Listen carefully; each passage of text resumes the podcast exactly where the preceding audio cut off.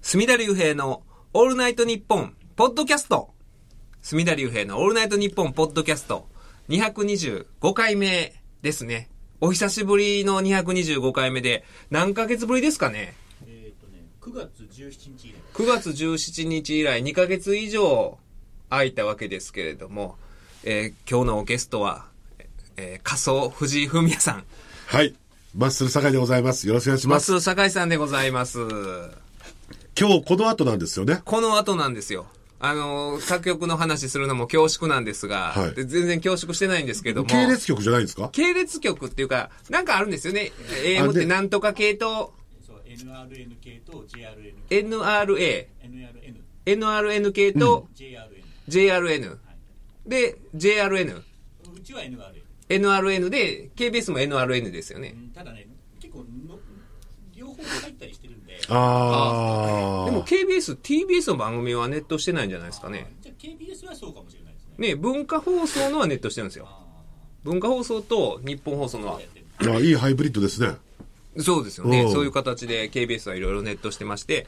で、その、今、私が、えナイターオフで、うん水曜日の7時半から、あの、ハマグリ顧問の編っていうのをさせていただいてて、で、あ、だからね、これほんまに、ポッドキャストでうん、えーずっと日本放送でやってたわけじゃないですか。だからもしかしたらずっとポッドキャストを聞いてる人で、なんで2ヶ月も空いてるんやろうと。その私が地上波で KBS やってることをご存じない方も、いるのかな、そんない人。や、そんな人いたりするんですよ。ほんで、ほんまにそのね、KBS の方にも、昔僕がに2009年にね、はその地上波で日本放送でやってて、えー KBS ネット祭でのずーっと聞いてましたと。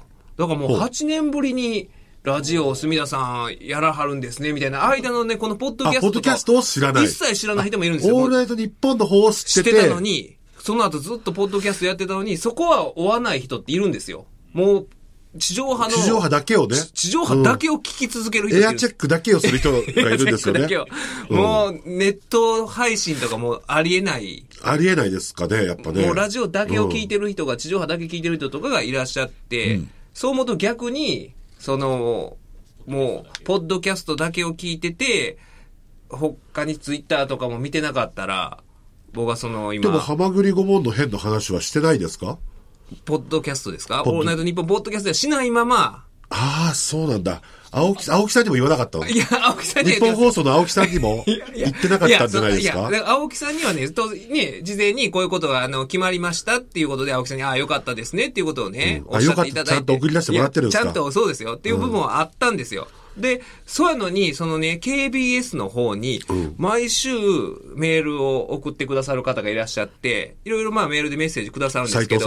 斉斉藤さんそんな新潟の斉藤さん新潟の斉藤さんじゃないですか。靴が、靴がちょこっと重なったよう な。アイコンが、ね。の。斉藤さんです。靴の人靴の人ね斉藤さんはね、あんま青木さんのことを知らんみたいで、ポーッドキャストの方あんまり聞いてないのかな。だから最近聞き出したみたいなことを、青木あの、斉藤さんは言ってるんですけ斉藤さんどう、んじゃなくて、その、京都の方なのか。あ、京都ではないか。でも KBS 聞いてくれてて、でも一番最後に、いつも最後の行には、青木さんに不義理をしていませんかってえいう。え毎週え、それは森山、 森山塾じゃない森 で山す森森山山、森俺は塾さん俺は、俺は森山さんって言ってますけご どめんなさい。。森山塾さんのこ呼び捨てと。してしまいました。森森山山さん塾さんはかなり、ねね、私の父ぐらいの年ですから、森山塾とか、呼び捨てしちゃダメですよ。塾とか呼び捨てしたら塾さんとか。俺は森山さんって呼んでます。森山さん。いや、森山が名字。いや森山っていうね、あの、滋賀にあるんですよ。地名なんですよへ。ー森山にお住まいでほ、ーで、いつもね、朝ね、4時半ぐらいに起きて、森山の天気をつぶやいてらっしゃるんですよへえ。おつですね。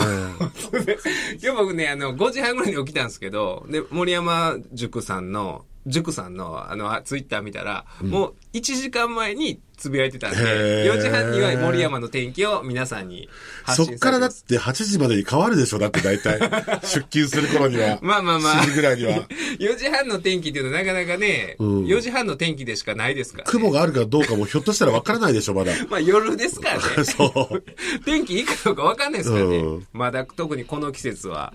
で森山塾さんではない人ですよ。森山塾さんは KBS のその新番組から聞き出してくれあ、森山塾塾さんって、そんな最近のリスナ新ーさ規んなのんでリすスかナーなのに一気に、ほー。あのー、用心坊主ぐらいの、そうですよね。あれでぐっと近づいてきはりましたね。距離を詰めてこられたんです否けど。定的なハッシュタグでつぶやく人に対して、それはそういう意味ではないと思いますとかって言いそうなタイプの人ですよ ね。あ積極的にそうです。なんか、あの、誤解してる人とかに対してはそういうふうに、それはそんなことです、皆さんおっしゃってませんよ、みた いな。僕を守ってくださる。なるほど森山塾さんではない方が、青木さんに不義理をしていませんかみたいな。で、でもそれを、その、わざわざ地上波で取り上げてね、青木さんに不義理をしてませんよって説明するのはまたおかしな話じゃないですそかの。説明が必要です。他局の話なんで、もうしてないんですけど、だからその機会を設けたいなと思ってて、今日、ようやくその、その方に、はい青木さんに不義理をしていませんよという。あ、そうですね。やっそうですと、ねやっと伝えられるというえことそうです、そうです。じゃあ、か家族ぐるみでお付き合いしてますから、青木さんとは。その方は、ポッドキャストは聞いてくれてるんで すか聞いてくれるでしょ青木さん知ってるわけであ、すかそら。うか、そうか。そうですよね。あ、そうだ。青木側の、ポッドキャスト側の人間ですもんそうねで。す青木さんを知らないことはないはずなんで。なるほど。伝わったと思います、それで。って思ってたら、うんね、そういうふうに青木さん送り出していただいて、まあ、もうね、恩人ですから感謝してたんですよ。で、青木さんもね、絶対、まあ、東京からいつもラジコプレミアムで KBS のハマグリ顧問の編を聞いてくださってるんだとはい思ってたら、先日その作家の畠山くんから、ええあの、電話がかかってきて、ちはいょっと要件がございまして、はいほんで喋ってたら、はいまあ、社内でね、日本放送社内で青木さんと会ったらしいんですよ。はい会った時に、畠山、畠山君聞いてくれてるんですよ、KBS を。はたで、畠山さんが、まあ言ってしまえばキーマンですよねあ。いろいろなことも。そうです、そうです。放送作家で、今回の藤井フミヤさんのオールナイト日本プレミアムの作家でもあるんで、あのー、ナイナいイろいの、ろね、おあの、オールナイトとかの作家もされてる。星野源さんもやられてる。星野源もやってるんですかやられてる。やられてないですかね。で、そのは、あさんまさんの特番とかもやってますよね、彼。ああ、やってたかも。ね 意外とね、そのインディーから、こう、オールナイト日本のゲストに引き上げる、フックアップする今の重要人物と言われてます、 今。え。その、ラジオ、リスナーラ会でジはオリスナー界では、はい。畑ははい。ほん で、その畠山くんが青木さんとすれ違った時に、あのね、まあ、当然青木さんはすみださんのラジオを聞いてるという前提 で。うんそうあそうですよねハマグリスナーの青木さんっていきなり言うたらしいんですよ。ハマグリスナーってね、うちのラジオでそういう故障で呼んでこれて。は、では、ハマグリスナーのあ青ま木さんさってか。言ったら青木さん言ったが、ら当然そう、おう、おうだよ。ねおおじゃなくて、え何のこと何それいや、もうちょっと、もうちょっとさな、なん、何ハマグリ、ハマグリって何っていう。もうすぐそこ にね、海専門の居酒屋ありますよ、日本放送のね。あの、ちょうど高架下、高架下のね、そこのあこそことのみたいな、あそこの高架下のあの、海海専専門門のねの、お居店の酒こ屋のとこみたといかな。なというね。あ、このヘビーユーザーそういうのぐらいの感じで、聞いてなかったっていう。あそこでずっと日本放送、あそこの海専門の居酒屋で日本放送をチェックして聞き聞き継げてるリスナーがいるかもしれないですもん ね。そのことでしょそうのね。ことかなぐらいの感じやったらしくて、え、青木さん、ラジコプレミアムはさすがに登録されてるんですか登録して、してたかしてあらなしてたかなっていうことは、一回も聞いてないことが明らかになりましたよね、だから。だから、ポッドキャストで聞いてる可能性があ ります。ポッドキャストで。ポッドキャストで聞いてますかねポッドキャスト側の人間ですから。まあ、あの、元デジタルソリューション部ですから、はなかなかだからね、それはそれでちょっとびっくりしましたね。そうなんですね。聞いてなかったんですよ。だって、酒井さんが、に、新潟でね、KBS 京都、私のその7時半からの番組を聞いてくださった後、9時からの四方八方侵入禁止まで酒井さんは聞いてるんですよ。 聞いてますよ。誰が喋ってるとか分からないまま聞いてますよ、俺。か声と名前が一致しないまま聞いてますから。いや、はい僕も未だにわかんないですよ。は八方さんと禁止さんはわかるんですよ。わもかうる一もう一人八方さんはわかるもう一人いらっしゃるでしょ。うんはいもう一人がわかんないですよ。あれ3人ですかあれ。 3人です。え、なんか8人ぐらいいるように聞こえるんですか、本当に俺。なんかもう、8人ぐらいで、それあのもうね、ごちゃ混ぜぐらいな感じで聞いてますけ落ど語を。してるんですか ?3 人が落語したらそのぐらいになりますよ。登場人物それぞれがあ、 3役ぐらい演じいてや、たみらんな上下があるから。上下上下できる人たちだから、もう本当 に。 8人、8人はちょっとさすがにいないでしょう。四方八方侵入禁止を。だから、八方、四方八方っていうね、はいタイトルに俺ちょっと惑わされてるのかもし れない。この間もだって今注目の若手みたいな出て、ました注目の若手芸人誰ですかみたいなそういう質問あとか、なんか M1 とかもね、いろいろガーッと来て、 リ来て、来てたのかわかんないですけど、はいオープニングトークで、はそういう話題が来たんだけど、あのー、散々話したあげく、まあ、東京の、関東のはわからないし、漫才のこともわからん。話し家やから。はい。言い切って。で、本当に、本当に関西で、本当に我々も、聞いたことないはい、落語家さんたちの名前をひたす ら出してたので、すげえ世界だなと思っ繁て。盛亭にしか出てない人の名と前か、とかなんでしょうね。そういう、関西の若手の話家の話をされてて。でも多分それ、もしかしてメールで来てたとしたら、それは本当に M1 とか、今年の M1 の優予想勝予想とかを発と泡かを書にしてた欲かしかっったたんで。しょうね。わからんと。はそう、ニャンコスターとかも当然わからん。い。わからないでしょうわからね。ない東京関西の勢いのあるのもわからないし。はい。っていう話をしてますよね。もうなんずかーっと30分ぐらい、本題に入る まで、こねくり回してね、30分こねくで、り回して30。分番組かで。も、ほぼですしてねなかったしてませんでしたよ。あ、してあない。れ30分番組なんですかにいや、20分番組じゃないですか。20分かな。俺もう1時間90分ぐらい聞こえましたよ、あれ。 それはいいのか悪いのか、どうなんですかね。その、20分に凝縮されて、時間が止まってる。時間が。時間が止まってます。あでも関西のそういう大御所の方っていうのは、まあ、ほんまそんな感じですよね。もう何十年前からもう、八方、月手八方さん、月手八方さんであり続けてるし、はい桂金一さんは桂金一さんであり続けてるっていう。えーまあだからどっちか言ったら僕はその四方八方侵入禁止の方がね出やすかったと思うんですけどだけど、それがひょんなことからでひょしんなょ。ことから、その後の番組の四方八方侵入禁止ではなく、前にネットしているうん藤井フミヤのオールナイトニッポンプレミアムっていう、ねえ、番組に、この収録の後に収録があるんですよ。この距離で、今、酒井さんと私のこの距離で、藤井フミヤさんと私、いなや、わけですすごいことですよ。すごいことですよ。本当何に分ぐらい出るんですかね。それがね、本、レギュラーでは電話は、まあ5分10分ぐらいですいやかだからそれを、うんあの、本来は本来のよりも長く、わざわざ、尺を取ってくれてるんです尺かを取ってくれてっていう、まあ、京都から来たわけで、電話のコーナーみたいなんでね、いつも。本来は電話のコーナーなんですよ電話のコーナねーのそれを、はい。なんか、2ブロック、はフミヤさんと。畠山くんですよ、これ。これも作家の。畠山くんはもともと地上波でやってた時に、まだ北海道でね、リスナーで聞いてくれて、メールを送ってくれてたんですよはい。で、東京出てきて、放送作家になって、日本放送の番組やってて、で、なんかの時に連絡をくれて、あはいの時に、あの、地上波で、オールナイト日本あるでいつもメール送ってた、あの時の何でしたっけラジオネーム。感激を縫うあ、感激を縫うや。感激を縫うです。って言ってきて、うんはいはいはいあ、感激を縫う、今作家になったんですかって言って、うん会って、で、いや今、ナイナイのオールナイトやってるんですよ、みたいな話から。すごいことですよね。それが今ねなんかそれこそタモリさんとかが特番やった時も作家で入ってましたよねやってましたへよータモリさんさんまさんすごいですよね畠山くん。畠山くんそれが、いこのもう、3時間後ですか。 3時間後には僕はフミヤさんと向き合ってるわけですよ、ねえ、でもそのフミヤさんの番組に呼ばれるきっかけというのは、うんいつも7き時っかけ半7時半に、まあ7時半までしか、はいほんまは7時から9時までやってる2時間のオールナイトニッポンプレミアムを、なぜか KBS 京都は30分しかかかってなくてえ、、30分しかやってないんですかあれ。そうなんですよ、KBS では。 KBS で KBS よね。日本放送では2時間やってて、他の地域では1時間やったりするんですけど、うん KBS だけなぜか30分で、じゃあもうフリートークだけ。で、そうなんですよ。フリー最初の、あ の、つかみのトークだけで、ほんで、ふみやさんがもうここで、もうすぐですよ。番組始まってすぐに、ここで KBS 京都の皆さんとはお別れです。ほな、さいなら、とかって言って終わっほうほうほて、うそれを受けて私が7時半から、藤井ふみやさんお疲れ様でしたっおて言いー。続けてて、で、永遠の一方通行、永遠の片思いっていう話をしてたんですよ。はい青木さんご存知ないんですけど、そ、そう、聞いてないからね。そっか。 その経費も。だからさっきその話をしてたんですけど、なんか聞いてる体で、そうだよねみたいな顔でうなずいてはったんですけど、うんもう初耳なんですよ、すべては。へえ。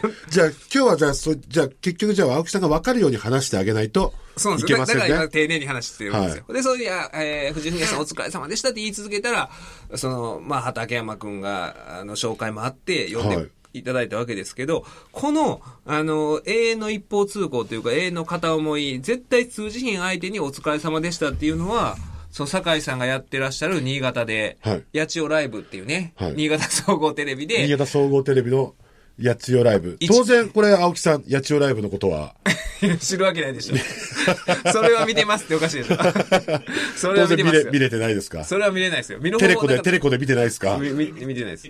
テレコプレミアムで見てないですかないです、ないです。それは見れてないで。で、それで3時50分からのイブニングショーで、その前が、ね、フジテレビ系列なんで、グッディですねグッディをやってて、はいで、いつも3時50分でスタジオで受けて、グッディがあの、グッディやらはるじゃないですか、この親指立てて。はいで、終わって、ね、新潟のスタジオに、えーもうそのまま CM なしで乗り換 CM わるんなでしすね。で、えー変わった時はに、アナウンサーの方とか、はいね、ネギっ子の皆さんが、安藤優子さんお疲れ様でしたって、そうですね。あの、テレビではあんまり聞かないといテレうビでは聞かか、要はオールナイト日本の一部から二二部部のねになる時の、こう、ニューヨークさんが、あの、ナインティナインさんお疲れ様でした、みたいに、こう、礼儀正しくこう言う、あれを、あの姿勢を見習おあれをうと、踏襲したんですよね。踏襲したんです、本当投に。資をして、で、僕月一で出てて、あはいそれ見ながらおもろいな、思ってて、ではいそれを、その、あ、これできるわ、使えるわ、あの、はい安藤優子パターン やと、思って、まあ、パクったというか、オマージュというか、やってたら、だからオマージュの、オールナイト日本のオマージュのオマージュですからでね。こうもう帰ってきたんですね。オー帰るルんナでイすよト日本から始まり、八千代ライブに行き、またオールナイト日本に戻ってくるってい。そううなんです、そうなんです。ねえはい。で、だから、あの、むしろ八千代ライブが、の誰かがグッディに呼ばれる方が、いや、ありますよね。伝わったらね、ええ新潟でずっと、ええ安藤さんお疲れ様でしたって言い続けてる番組があるっていうのを、そうですね。でも本当は新潟、本当は安藤優子さんの隣に座ってる、はい本当は高橋克実さんであるべきなんですよ。高橋克実さんは新潟県出身なんで、あ、だから、キーパーソンは高橋克実さん。俺は高橋克実さんだったんじゃないかなって思ってて、それはね、あのー最初の、その作家のね、あのーディアディレクターたちが、はいこうやっぱ高橋克実さんでもいいんじゃないかっていうふうに、はい新潟だから、うんうん。そらね、新潟出身の三条市出身の、あ三条ジャイアント馬場とそうす同郷で高橋克実さんで行くべきなんじゃないかって言ったけど、でもここはやっぱ大将の安藤優子で行くべきだと言ってしまったんですよね俺がね、 あ酒井さんの、はい、安藤優子さんの方が いいと、まあだからそうですみよね。んな安藤さんのことを性の対象として見てる んだと見てないで しょ。昼間っからそんな。藤田紀子はみんな性の対象で見てますけど。あ見ますか親方はね。あ親方がおお親親方じゃない親方が親親方のお母さん。高野ねえの親,、はい親方のお母さんの。俺もあれ見ましたよずーっと「ヒルナンデス」見てましたよヒルナンデス。ふふ俺藤田紀子さんが出てた「ヒルナンデス」「ヒルナンデス」出てませんでしたヒルナンデスはあんまり芸能ネタ扱わないから。あれなんで俺見たのかな藤い田や、紀よ子うさん出てますよ、藤田紀子ね、今。なんかあの、どっか定食屋とか入ったら出てますわ。この間も、なんだ、昼帯出てました。昼帯かな昼帯で見てたのかで、な隣に極集山がいて、うん後ろに維新力がいてあ、それ、俺もそれ見まし た昼帯。だそれそれ、あれ、昼帯ですか。あー維新力さんなんか最初わかんなかったですね。色黒くなっ石力て。さん黒くなってましたね。今何されてるんですか維新力さん。えお店とか。いや、も飲食う、プロレスドリンはク バー、ドリンクバー石力はもうやってないのかな やってたんですかドリンクバー石 力って、いや、ドリンクバーっていう、なんかその、サッパークラブみたいな。維新力さんはが。いでも、ドあ リンクバの、サパークラあの、ブい。や、こうファミレスにドリンクバーとかが出る前ですよあ。ドリンクドバリンーク。バー専門店です。はい。そのドドリンリンク、石力さんって今ドリンクバー石力じゃないのかなドリンクバーってそういうあの、ファミレスのドリンクバーの意味のドリンクバーちゃうでしょ飲み放題みたいな。ドリンクその、いわゆるバーでバーでしょ単なる。なんかどっちかとドいリンクうバーと、じゃないですだけこどれどっちかというとちゃんこ屋みたいなところだったような。ちゃんこ屋であんまりドリンクバー併設されてないですからね。一心力。維新力さんが。でも、サパークラブの店主系の焼け方されてましたね。そうそうそうそう、ねお水し、維新力さんの、ちょっと今、維新力サーチ を。あれもよくわかんないですけどね。一応ですね、はいドリンクバー、ドリンクバー。ドリンクバー、一心力の店、ドリンク、あ、書いてますね。吉祥寺駅、ちゃんこ鍋、バー、ダイニングバーって書いてあるんですよ、カテゴいリや、ー。で、このドリンクバーはそのファミレスのあの意味じゃないですよ。はいい、いろんなジュースが出るとかの意味のドリンクバーとあの、同じ、なんていうんですか。あの そういう意味じゃないでしょ。そうですね、そ写真もそれそれだ10けあののドリンクバ食べー。ログにも13枚のそうでしょ写真が掲載されてますけど、あれないでしょオレンジジュースも出るし、コーラも出るしみたいな、ないでしあのしっかょりとしたね、釜焼きそのうピでしザがょ。で怒られますそんな感よ。営業じ妨のでもド害リちゃンんとクしたバー石力の店って、だからそのドリンクバーは、その、ファミレスじゃないですよ。ファミレスじゃないです、ファミレスの意味じゃなくて、維新力ちゃんとちゃん的こと鍋か。の、あの、スナックみたいなところでちゃんこ鍋が食べれる。け今、休んでんじゃないですかね。ああ、そうですか。まだやってらっしゃるのかなでもね、またああいうふうにテレビに、指揮者として、そう、コメンテーターコメですンよテーね。ターとして、でもあの曲集算とかもね、当事者でもないのに、伝聞の話ばっかりしてて、あ、こんなん来てますよ。はい墨田先生、酒井さんに質問。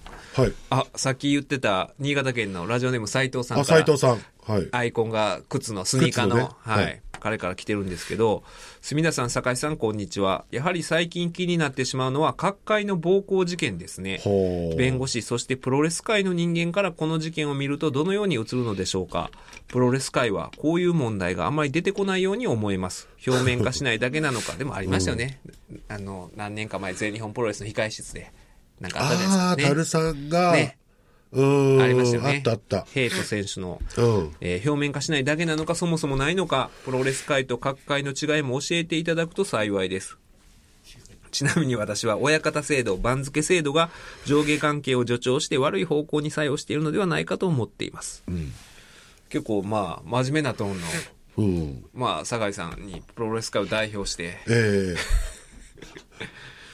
DDT っていうのははい比較的その、まあ、プロレス界の中でもそのなんていうか上下関係、うん。えーその、相撲からの流れを組む上下、厳しい上下関係っていうのはあんまり不安から見てて感じない部分があるんですけど、でもまあ部分的にはあるわけですよね、きっと。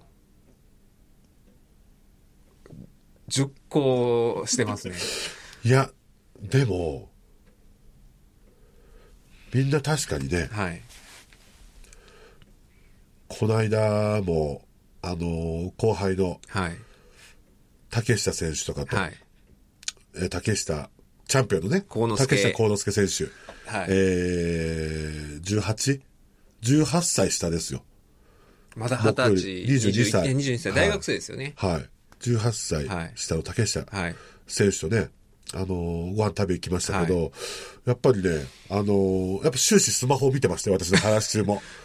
ビールビー行きませんで した。い や、あのー行ったらやり返されますからね。学生やから元気やからい。やいや、もう強いから。強いからはチャンピオンチャンピオンですから。え実力社会ですからね。やろう、やろうとしたらやられますから。ーまあ今言うたら番付で言うたら横綱なわけです横よね。綱ですよ。DDT ええで。ええ私が重量ですから。 重量ですか幕内。重量、まあ、重量でしょまうねあ。関取ではあるんだけれえどえも。重ギリ重量です。重量ですかはい。だから大相撲の中継やったら、まあ、結構早い時間帯に出てく る。そうですね。ですよね僕酒井さんははもう3時45分くら いです。 45分。はい。もう相撲好きのじいさんしか見てへん時え間帯。えそう、まあ、中入り5ではありますけどね。中はい中入り5ですか中入り後っていうんですか重量は、重量は中入り後じゃないんじゃないですか、はぐらいのあ。もうそれぐらいの番付ね、ふわっとした知識で相撲の話もしてるんですけれどもですか。ね。 もともと力道山からの流れなわけでしょ、そうそプロうレそスう。は。はだからそんなにい。だからもう、俺は、僕はもうだってプロ、ね、お相撲自体も、プロレス団体の一つだと思ってるぐらいですから。あー工業なるほど団体のまあ工業ですからね。はいそういう、信じだというギミックの団体ですよね。そうですよ。これは、だって、要は、ん日本放送、NHK ではい、毎日夕方の、夕方の時間帯で、15日間ね、生中継して、なおかつその両国国技館をフルハウスにできすごいでるすよ工業団体ってあります6場所でしょ、年間。そうですよやってて、で、それ以外も巡業巡業で巡業で全国回って。回って、で、選手数も多いですし、抱えていそうですよる。ねはい。で、ね、それこそ何回もそのプロレス界でよくええ部屋制度をやろうみたいな、古くは藤波辰巳さんがドラゴはンいボンバーズっていうのをやろうとして、なるほどうんで、中途半端に終わっちゃったりしてますけど、とか、あの SWS もね。やりましたねやり始めてましたけれども。パライストラとか、はいなんかありましたね、ジョージ高野さんのとか。ありましたけど、やっぱそれぐらいできないって、やっぱ相撲界は相撲のシス確立テム、されてるんなですねかなか、その模倣するにもね、できないってうー。いうんことですよね。そうですよね。ほんで、各部屋がまあ独立した団体みたいなんで、それをまた包括する相撲協会っていう団体があってみたいなシそスうテでムがす、そもううです。出来上がってますよね。 LWA とかね。ていうようなみたいなもんですよ AWA みたいなも昔んのですよね。はい。っていう部分で、だからさ、酒井さんがその後輩を可愛がりしてるとか想像がつかないですもんね。あ、本当ですかあのーいや、でも怒ったりしましたよ。あ、ほんまですか。うん、昔は。あのーなんで、この VTR の編集が間に合った映像 班ですね。スタッフに怒ってましたね。確かに。なぜ、選手には怒らないですけど。え、映像がそ間うに合わないんいや、だ。間に合ってないっていうか、いや、はい、これやっといてって言ったじゃん、みたいな。それはでも普通の会社であるあれじゃないですか。普通とのか、と一か、般そうのそう会そ社う。である話じゃない SE の感じが全然違うみたいな。でしょそんなんじゃなくて、そうそのあの、無気力とか気合が入ってないとかで、例えば市内でビシッとか、はい。じゃないじゃないですか。その映像の話でしょあの、いや、もう当時はテープ、はい映像ね、チェックして、映像班作ってチェックして、その空いたミニ DV のテープを投げつけることありますよ、思 って。この野郎って言って。可愛が りだ。可愛がりやってただから全然、空いて、空のテープだから全然もうね、あの、しかも閉めてもないです から、もう、だから全然ダメージなかったですよね、本当そ、その程度の可愛がりなわけでしょう。うん、まあ、で、いやもう新日本やったら新日本でまたちゃいますよね。それは全然。うん。でも、なんかね、怖い先輩はいましたよ。でも自分らの上はいたんですよ。ああ。はい、厳しい。結構バイオレンスに訴えかけてくる先輩はいました。じゃあ、その酒井さんとかも結構、その先輩か僕はらまだは、ま僕は殴られてはきてます。はいあ、そういうもんですか、はいやっぱり。僕らより下は殴られてない。石川修司さん、今全日本のチャンピオンの石川修司さんとかまでは、まあ割と殴られてたかな。いぶし君あたりからはもう殴られてないんじゃないですかね。そういう先輩いないというか。うん。な、でもまあ、そういう殴られるもんやという覚悟のもと、まあ、プ全然ロレスラーになってらっしゃるわけですよ全ね。然はい。僕もその、それこそ、巨人師匠弟子になった時は、はいまあ、そんな殴られるもんやろと思っはて、弟子入りしましたよね。結果的に一切殴ったりしない人やったんですよ。巨人師匠。はあ。で、一回聞いたことあるんですよ。なぜ師匠は、そういう絶対、あの、なんですか、弟子がミスとかしても、殴ったりしないんですかって聞いたら、いや、それは、殺してまうからやと。俺強すぎるから。強すぎるから。っていうお、明快な回答を得ましたね。 それはもう、正解ですね、本当 ね。それででも全部、あ、師匠ってなんでこう、飲んで飲んでるつはい。時とか面白いこと言わないんですかって、普段はあんまギャグとか言わないんですねって言ったら、そんなお前笑かしたら死んでしまうやろって言って、全部に使いますね。汎用性がありますよね、こはれい。。ねえ。いや、ほんまにもう殺してまうからやって言うてはったんで。だか専務はなんで、金型の仕事やんないんですかって。僕がやったらみんなの仕事なくなっちゃうでしょ。なるほどらね。もう、オール巨人流使ってるじゃないですか。はあ、全部言おう、使おう。いや、ほんまに、だから、ねえ、そういう気持ちでいたら、春馬富士のね、そのぐらいのオール巨人イズムが、はい巨人師匠弟子やったその教えを受けて、多分、殺してまうからやって思ってたあんなことしなかったでしょうはいはいねはいはい。やっぱりで、。一番のまあ講師にわたる兄貴格が朝青龍さんですもんね。ああ、春そう馬ですよね。富士さんっていうのはん朝青龍さんは、フォローするコメントしてはりますよね。そうで、曲集さんいらんこと言うなと。そう。曲、もともとずっとモンゴル人力士会っていうのは、曲集山さんが好きって言ってたでしょ、もともとあの人が最初に、あなんか創設したみたいはいはいなあの集まりをっていうような。で、そこの、その、そこを割ったのが朝青龍さあーっていうようなね。なんではあ、でもね、この何週間でモンゴル人力士会について日本国民が詳しなってるのが嫌ですよね。いやそういう流れしてるでしょ、そうみんな。そうそうそう普通のおばはんが言うてるでしょはい。もともと作ったのは曲集山よ、みたいなことを。ん。すごい詳しくな ってて、あと相撲協会のね、あの、役付、役付け や、あの、理事会の選挙権が8人だとか、8低人、8人でしたっけ速数がいくつやみたいな、はええなんか、あんなことまで知ってもうてそね。うそうそう、相撲協会のその定款に反するみたい な。定款って言葉なんでそんな使うんだみたいな。危機管理委員会とかね。そすごい。ほんで、でも出てる人がみんなのんきそうな人ばっかりじゃないですか。いやそうですよはは八角親方、八角親方、元北東海さんとかが理事長でしょ。あの人も大概とぼけた顔してはるじゃないですう。か。はい。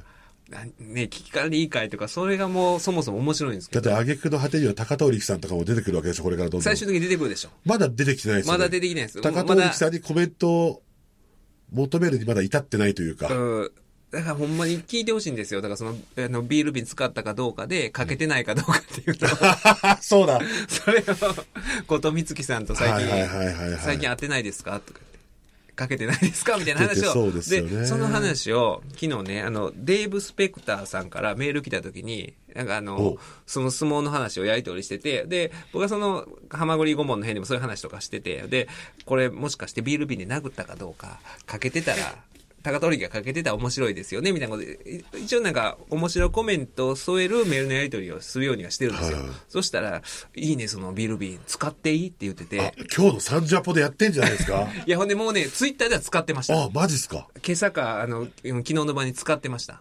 そのまま。へえ。そうん。でもあんまりリツイート数そんな多くなくて、なんか僕が、なんか滑ったみたいな。なあ。まあ、それなりにはリツイートされてましたけど、うん。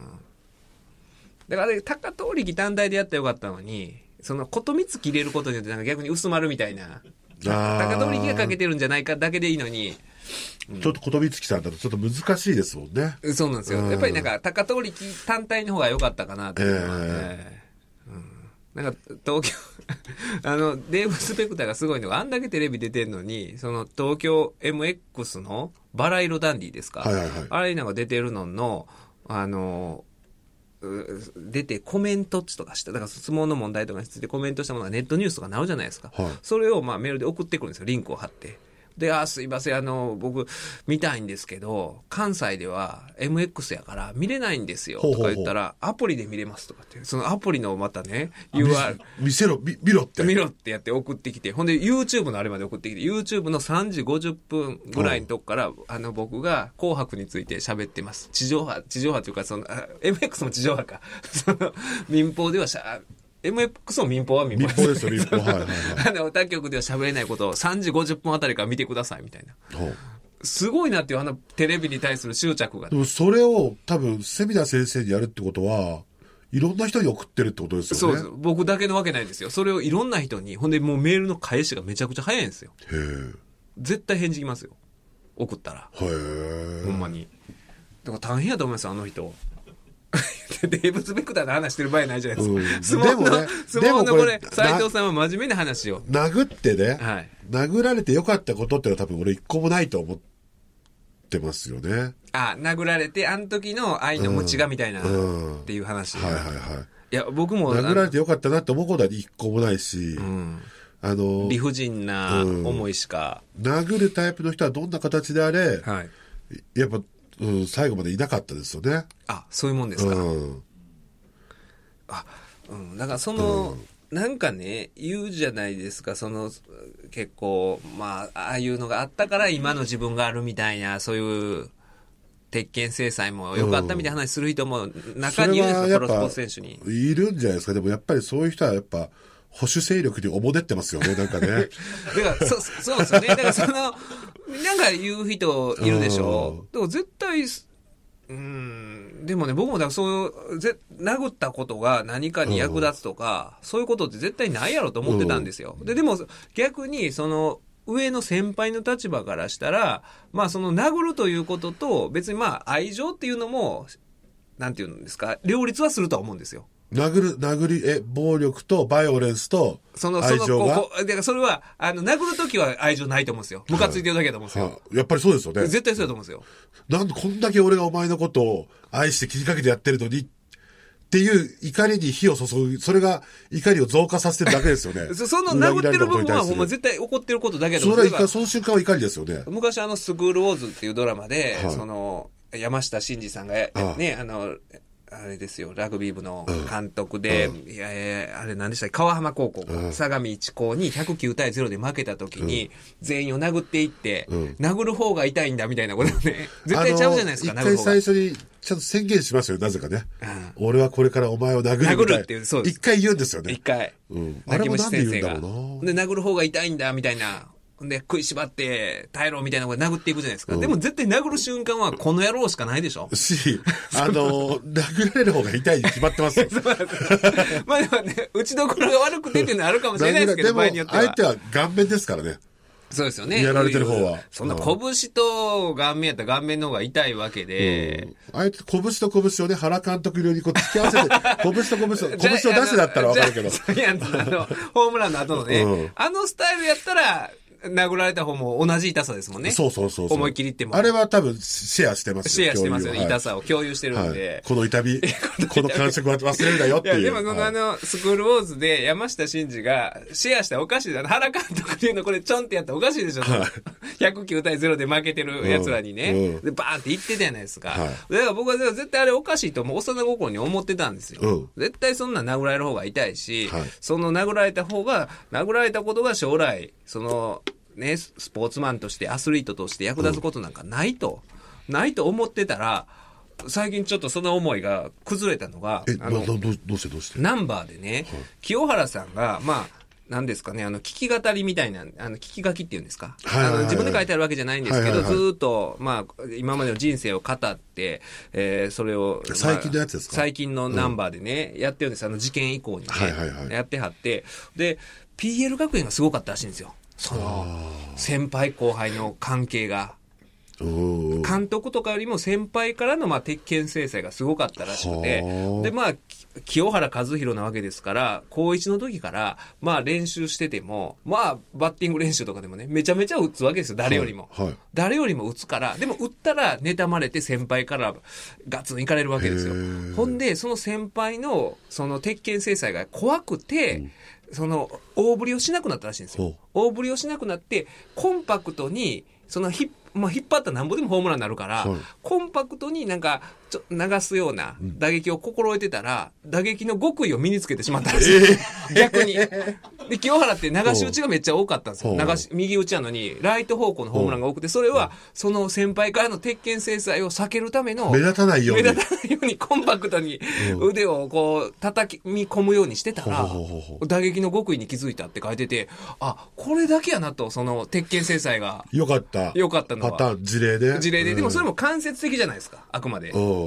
殴られたことそのものよりも殴られるのが嫌でだ、から強制のためにやってたわけじゃないですからね。そうですよ。うん。それを考えて先輩殴ってたわけじゃないでしょ。その、引っ張るのを恐れてそうそうそうそう、コンパクトに打てっていう意味で殴ってたわけじゃないので。うーん。まあでも、相撲とかだったらまだこういうのがあるんでしょうね、その、かわい、かわいがりというか。でもあのね、曲集山、曲集山とか伝聞でしかないじゃないですか。その場にいなかったのに。そうで、伝聞のね、供述っていうのは刑事訴訟とかで証拠能力がないんですよ。おだけど唯一の証拠みたいに語られてるじゃないで すいや、か。語られてますけど、だってその人が、まず経験もしてないし、はい。で人が見た聞いたことを聞いて、ほんで、その子にも、その、うん聞いた過程にも、うん。うん、なんか変な虚偽が混ざるかもしれないわけでしょ。はいだから、伝聞証拠っていうのはダメなんですよ。へえ。あの人にこんなこと聞きましたなんていうのは、あの原則証拠能力とかないわけなんですよ。おうおうおうそういうのにもうずっとあの人だけに依拠して、で、藤田紀子なんて、その、伝聞すらないじゃないですか、藤田紀子は。。誰もう断絶してますよね 断絶してますっていうことを言いに出てるんですよ。はい私は何も知らないですっていうことを、なんか、もったいぶった言い方で、なんかあるかのような顔するでしょ、あの人。する、する。何か。いいい場所に座ってるとい うか、はい。あのー要は、前列の右側にいますそうなんですもよ。んね。で、ワイドショー映えするんですよね。おーあんだけワイドショー映えする人いないでしょなあの、いい感じで、デヴィ夫人以来ですよね。デヴィ夫人とかよりも、うん。なんかね、ほんで、あの、ここれ、これ僕、あくまで僕の主観なんですけど、この間そのね、あの、大阪で竹内義和義和あさはいはいはいんはいとやってるイベントで、まあ、藤田紀子についての話になったんですよ。その、それで、どんな話した んですかここでできる範囲で。ここでできる、できますよね。その僕は主観ですよ。藤田紀子さんの、その、なんかちょっと、なんて言うんですか、笑ってる顔あるじゃないですか。藤田紀子さんのイメージしてください。藤田紀子さんがちょっと、あの、紹介された時にニコッと笑ってる、うん、ほ、微笑んでる顔っていうのが、なんかね、あの、女性が、あの、まあ、ポッドキャストやからいいと思うんですけど、女性に、まあ、男性が、まあ、チンチンを見せた時ってああいう顔をするんですよね。ちょっと待ってくださ い。いや、あ の、藤田のちょっと待っていや、藤田これあののりね、こ別に、いきなり見せるとかじゃなくて、まあ男性と女性が恋愛をして、そういう関係になった時に、初めてそういう関係になる時に、初めて、まあ男性の、まあ、あのね、そういう性器を見せる時ってあるじゃないですか。そういう時の女性ってどういう顔するかなって思ってたら、なんかね、あの、藤田紀子のさんの笑ってる時の顔あるじゃないですか。あの顔、でこ、ここまで笑います ここれこれこれじゃないですこれこの顔じゃない顔ってあもうちょっと普通の時の藤田紀子さんの顔がその時の顔なんちゃうかなっていう話を竹内先生とこの間2時間ぐらいずっとでで褒められましたもん墨田君そう言えて妙だと僕ももう何このか、この時点でもそああこの時点だもうちょっと笑ってる顔ですかねあのう。これで言ったらどうですか今、これで藤田のり子さんで、藤田のり子の時間かってもな、これな。藤田紀子も解明したんですよ今あのね紀州の紀ですよねこっちは今正しいですか紀州あの何世紀のそうですよね。憲法のね、憲じゃなせいですせよ世ね。紀ってあるじゃないですか。はいあの、世紀紀って元何前世紀の世紀ですか。 紀元前のい記くらね。これで言って藤田のり子検索したら、あ、あのね、なんかね、あの、ワイドショーでしてる顔ですわ。あのーうん。なんかに、ちょっと笑って、なんとも言えん顔してはるでしょ。はあはあはあ藤田のり子さん。なんかその顔がね、そういう、でもたまらなくいいってことですかいや、いいうんで、しかもその、優しい女性ですよね。そあーの、なんかそういう時のリアクションで、あの、女性の性格とか分かったりすると思うんですけど、これぜ全然、おちんちを見せたとき に。あの、これいや、けな、全然これけなしてたりとかじゃなくて、その、いい意味ですよ。っていう話をしてたら、やっぱりその、ね、おかみさんだから、まあ日常的に、まあその、回しが外れたりするのを見てたんじゃないかって竹内先生がおっしゃるんですよ。あ見てて、ほんで、その時にやっぱり、まあ、普通は、んね、言うたらよ、あの、自分の、まあ、旦那でもなく、子供でもなくとかだったら、へまあ、なんて言うんですかね、ちょっと避けるようなリアクションすると思うんですけど、まあ、言うたら、ね、よそのあ、、なるほどね。お子さんを預かってるわけじゃないですか。親御さんから、うちの子をお願いしますって言って、母親代わりなわけで、そんな邪険な顔もできひん。うん。で、その子らも、まあ、言うたら15とかで思春期で、うん。あ恥ずかしいっていう時に、そそういうことを恥ずかしい思いをさせへん、あの、顔うんなわけですよちょうどいい顔微笑みを、うん。イエスでもノーでもイない。エスでもノーでもなく、大きいでも小さいでもなビッグでもスモールでもなくく、向けてるでもなく、向けてないでもなうん。く、すべてを受け受け入入れれる。る慈悲の。慈悲の顔をしてるうちに、あの顔が常時あの顔になったんちゃうかってあいう。あ。話をしてまして、でもなんかそう考えたらそうやなっていうか、なんとも言えん顔をうん。してるなっていう。そうですね。うん。ちょっとやっぱりその、まあイメージとかもあって、はい。こう、やっぱ女性的な部分が強いというか、はい。その、なんかやっぱ悪女感ちょっとあるじゃないですか。ええ若い男と付き合かっつたてり。そういうのもありましたよね。なんか、い M 医師とどうのこうの動画って噂あったりとかね。うん。もあるけど、でも、総じてね、うん。ちょっとやっぱ仏像みたいな顔してますもんね。そうですよ。なんか、菩薩というか。菩薩顔ですよねうん。なんか、包み込むような。うんだからやっぱり、あの人って、何も見てない、聞いてない、断絶してるっていうで出てるっていうことは、うんやっぱ出たら毎分の視聴率がなんか上がっ上てがる、結果が出てるるんですかで、みね。んな見てる男は、なんかかん、見たことある、既視感のある顔ではあるんですよ、きっとあー。どんな男性も女性にそういう見せる場面があるわけで。はいはいはいはい、だかはらい。そこは繋がってないと思うんですけど。それもその顔というよりも、その仕草や表情に何かを求めてるということなんですか、うんもっと、なんかね、だからその、そういう時って、やっぱり大事だと思うんですよね。初めてそういう関係になる時に女性と、どういうリアクションしてくれるかっていうのが、で理想的なリアクションというか、顔なんですよおね。ーその、ちょっとお笑いながら、うん思いっきり笑ったら嫌じゃないですか。はいはいはいはいはい。そういう場面で、はいなんか、うん、つほんまにそうですよね。包み込んでくれるような。でも、これはあれか。ピースの綾部さんに聞けばわかるの か。いや、それ関一応エ係ビデンスは取れるんですよね。 はいまあ関係があったとすればね、はいはい。だからそういう意味でい、や、これはもう褒め言葉に聞こえますけどね。いや、あの褒め言葉でしかないから、はそう受け取っていただきたいなとい。思こうんれでをすけ2時間話してたんですかど。2時間話しましたね。モーゲンフリーマンモーゲで。ンフリーマンで。あのね、お客さんが5人しかいなかったん です。嘘でしょほんまです5人しか。お嘘でしょ5人しかいなくて、途中2時間のうちにあと3人入ってきました。じゃあ8人で八人じゃあ、ずっと同じ話これ繰り回した方がいいですよね。そうなんですよ、もうね。うん。でもね、なんか、女性のお客さん一人いらっしゃってましたけど、はいずっと笑ってはりましたよ。この話を聞きなが ら。いいお客さんですね。 いいお客さんですよね、そう考えたら。うーん。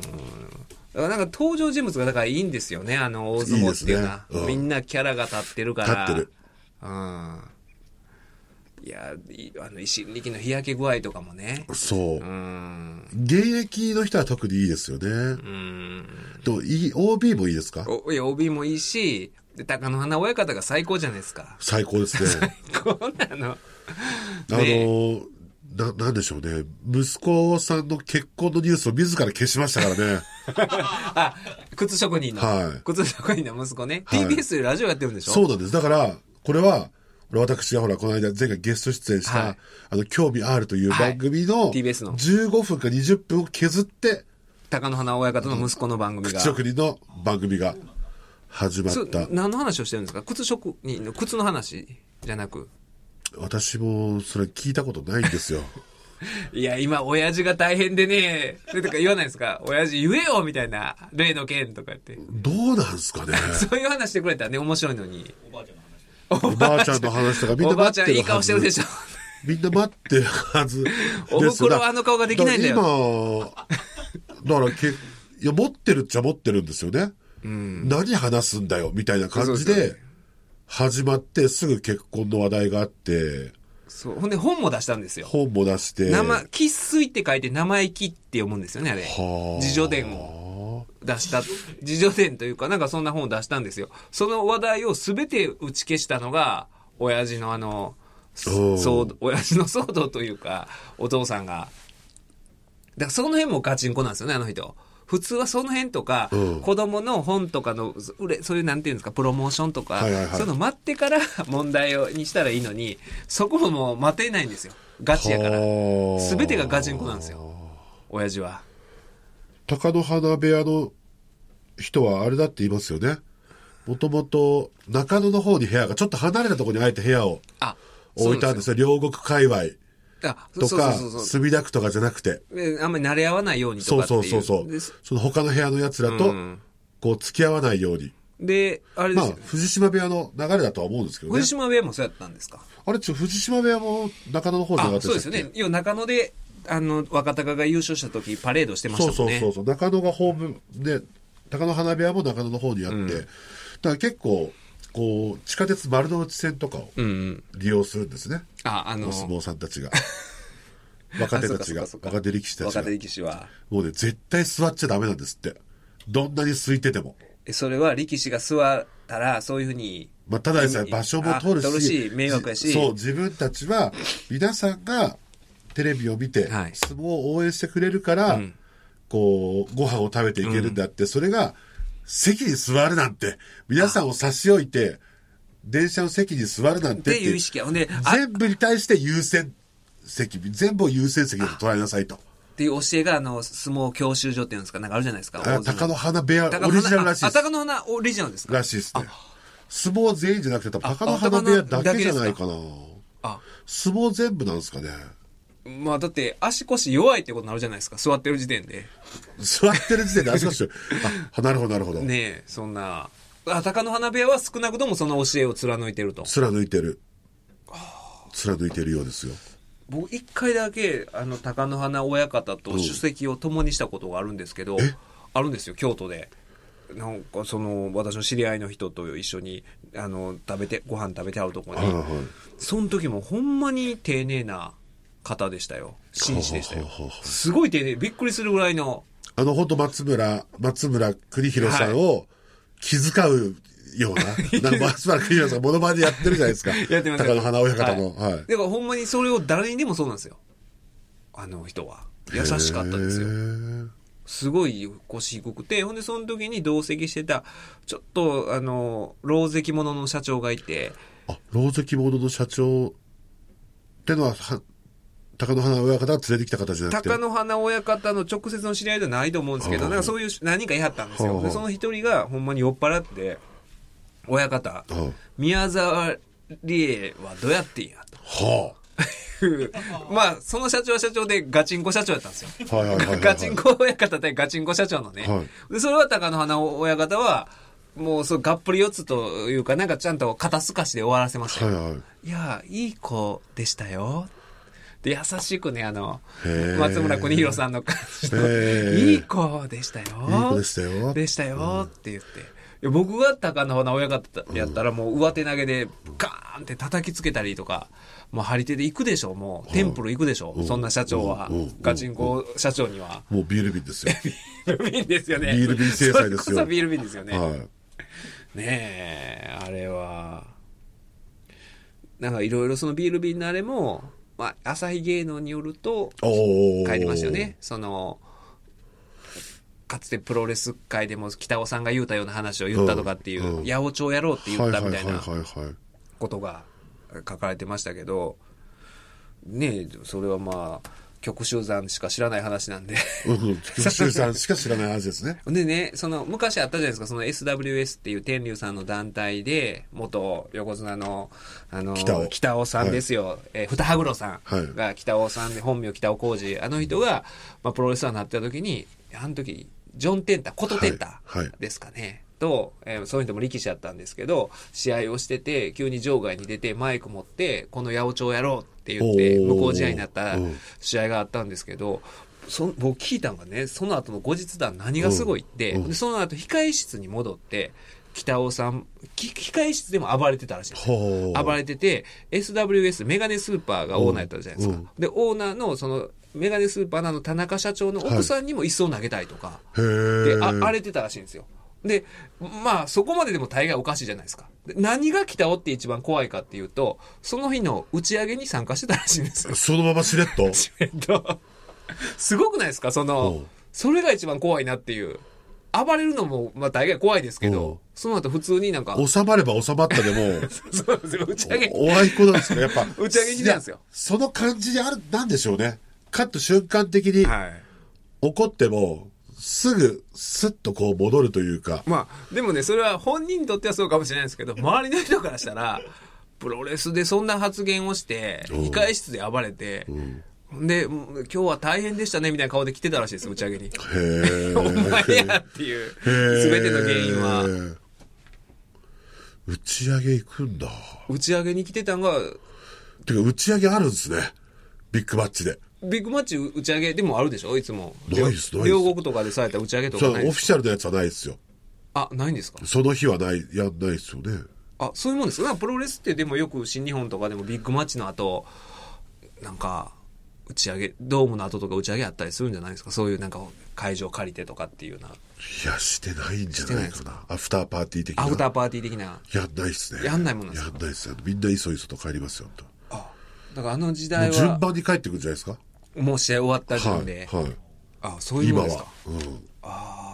じゃあもうその、最後まで見る人いないらしいですよ。特に途中で暴れた人が残んないですね、最後まで。もう、もう一番、いや、車を、もう、なんならもう帰りの車をもう、運転手に、エンジンかけさせておいて、暴れるぐらいの勢いですよ ね、今はね。ま あまあ、す今のぐ、時代はすもう。ぐ行けるように。うんうんうんでも多分北尾の場合はそれがメインイベントじゃなかったからしばらく待ってたんでしょうねへえ。打ち上げあるか ら。打ち上げやるからほほー。すごいっすよすみません、電話鳴ってますね。あの畠山君ああ、出ていいですよ。出てください。出て大丈夫くださいですはい今ここにいるって。あもしもし今ね、構成作家の畠山くんから。あ今もうなあの来てて「ナナスタ」でポッドキャスト撮っててうんうんいや今撮ってる最中でちょっと畠山君の話もしてたから別に電話出ていいかなっていうことでそうそう、今もう登場人物ですから。うんあオッケーオッケーあ、今打何ち時合わかせらの時間をね、今。大丈夫ですかあ分かった、オッケーオッケー。また連絡しますんで。はい、お願いします。はい。畠山武さはんね。畠山くんですよ。ねえ、いやー、そうですよ。あの、 まあ、あの、何の話ですけど、そう、北尾のね、打ち上げの話ですけど、 まあもう、だから大相撲出身の人って、うんそそんな感じなわけでしょ、うんそんな人に、だから、まあ、北尾を基準にしたらどうかと思うんですけど、そのね、プロレスラーになって八百長やろうって言って、えー社長夫人に椅子投げた後に打ち上げ来る人たちの集まりに、ほんまにそういう厳格なコンプライアンスを持ち込むことの是非っていうのは、いやーだって自分も、自分の頃は、はい。若手だった頃って、あのー一宮昭一さんっていうね、ああのー、のはいはいはい、偽偽造造いましあた。の偽造今日免サンジ許ャポで、とかのレサンジャポとかでゴージャス松野さんとこ構想を繰り広げてはた、偽造一宮昭一さんっていう方が DDT にいます。後から来たんですけど、まあ先輩としうはいて、こういて、はいその人はまあお相撲さんではないんですけど、へあの部屋の、あの高砂親方の、そうですよね。ご子息そう、だのったんですかご子息で、はで、もう完全に、もう、完全に相撲界の人なわけですよ。こう、こういう関係とかが。だからやっぱりめちゃめちゃでしたけどね。ああ、そうですか。その、一宮さんは暴力とかはいしない、もう遊び慣れた感じの、うんうん。こう、人でしたけど、でもやっぱり、その、いいいろいろなね、はい。その、面で、ああ、やっぱり。うん。まあ、僕はできないんですよ。その谷町付き合いというものがいや。、あのね、うん、それは、あのね、やっぱり、酒井さん育ちがいいから、えあの、いや、いいとこの子じゃないですか。いやいや、下町ロケットですよ。 いや、この間、あの、小ハゼ屋ですから、小ハゼ屋。行ったじゃないですか、堺世紀見学させていただいてね、あー僕、新潟行った時に、はい思ってた以上の規模でしたもん。そうですか思ってた以上の規模で、ねほんまになんか、お父さんもね、いい、 いい人という か、であの家で育ったら谷町とかの、その、難しいと思いますわ。やっぱりそうですよね。ちゃんとした、おねだからやっぱり、なんかごっちゃになるのも嫌じゃないですか。嫌ですねえ。えうんなんか嫌やし、ほんでそういうこと、嫌じゃないですよ。 ななりたいですよ。いやいやなりたいか、いや。いやでもねなそうそうそうですよ結局それだけじゃないですからうね。んでそういう人ってなんかあ畠山君あ、が畠山くんだ。畠山君はあのポハマグリ顧問の編を聞いてくれてるはずですで、聞い渋谷さんをフックアップしてくれたね。そうですよで聞いてないのがあの青木さんはいはいはい。やっぱ顔が違いますよ、ほんと。聞いてる人と聞いてない人ではもう、慌ただしくなってきましたね。慌ただしくなってきましたよ慌ただしくなってきましたねこ。れなんすみださん周りが。何時ぐらいまで喋ってて大丈夫ですか全然一時入りなんであ一時まだ大丈夫ですよねいやほんまにだからねその酒井さんのうん。あのお家行って思ったのがなんかいややっぱりでもね年いったらそういうなんていうか環境というかね大事やなっていうか上品育ってきたいや環境上が上品ですよ上品じゃないですよ、俺なんて。 いやあの血と油で、油なんかね悪ぶる時あるじゃないですか私が。そのね、うんあのお父さんとの関係とか、うんちおょっ父とさんとの関係を悪ぶることちがあょりちょまっすとよね。悪い目に言う時ある悪い言った。悪い目にバレ ました悪い目に言ってた前りとか回もここで言いましたよね。悪い目になんか今、ええレあのうんか結構かなんていうんですか仲悪いとかって言ったりするじゃないですはいはいかはいはでそのねえー新潟行ってていつもお昼ご飯とかもね連れて行っていただいててでその時に私がその酒井さんに「お父さんは野鳥ライブ見てるんですかお父さんお母さんは?」とかって聞いたはらいは「いやー見てるんですかね?」とか言うじゃないです か「見てるか見てないか分かんないっすよ」みたいな言うじゃない ですかこないこの間その酒井さんの家行ったらお父さんおかお父さんがパッて出て出てきて、はいはいあ僕の顔見るなり、あ、今日は金曜日か って。隅田さんが来るってことは金曜日かっあて。ー 絶対見てますよ。恥ずかしいですね。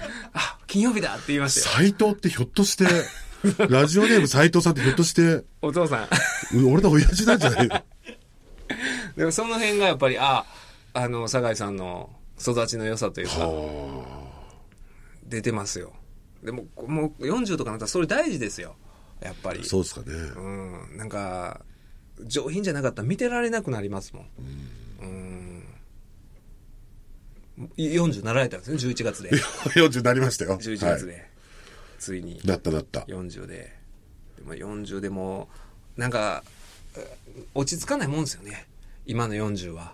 今の40落ち着かない。落ち着かないでしょ。僕も、僕は1個上ですけど、その自分が思ってた40じゃないですもん。だから、この間それもほら、なんだっけな、週刊文春にはい。載ってましたよ。あのね、あの、松本清張さん、没後、 35周年みたいあなあ、あの、三浦淳さん特とかが対談してた船越英一郎と。集そう、はい。あれだって書いてましたもん船ありま越した英一郎さんと三浦淳さんの対談で、あの船越英一郎さんは、まあ、デビュー作がはい。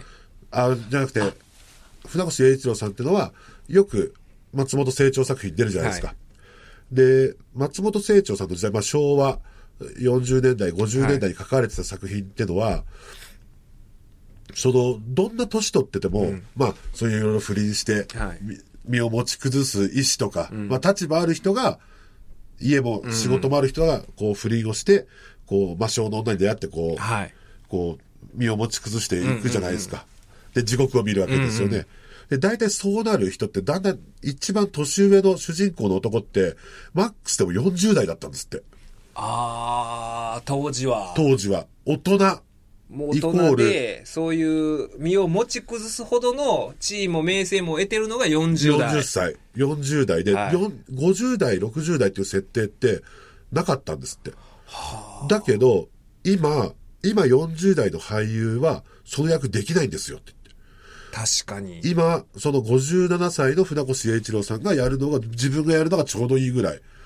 だから10は、多分こう、精神年齢というか、その役柄というか、なんか社会的にもね、多分見た目的にも医療も発達してるでしょうし、やっぱ10ぐらい男って、おなんとなく遅れてん成長が遅くな って、成長が鈍化してんのかなって。だから、あの、今はまだ30ぐらいの感覚ではい行っていいわだけかでらす、ね。 40歳が30歳30で歳。、昔の30でね、季節して、ちょうどファミリーマートの中で、謎のファミリーマートラジオみたいなのやってるじゃないですか。あ、やってます、やってます。あれで吉本芸人とかがやっそてうるやつ。そうそう。あれで、あのー今、紅白歌合戦にも出場が決まった三浦、三浦大知さん三浦大知さんが、30歳になったと。はい僕今さん最近30歳成人施設ってのを唱えてますねって言ってお。うまさしく同じことやっぱ30歳ぐらいで、 やっと昔で言う20歳ぐらいの30歳でやっと成人っすよ、つって。30でやっと大人です、みたいな。そういうこと思いながら入ったら、ファミマでも三浦大知が言っ 酒てて井さんにそういうことを。おいと思って。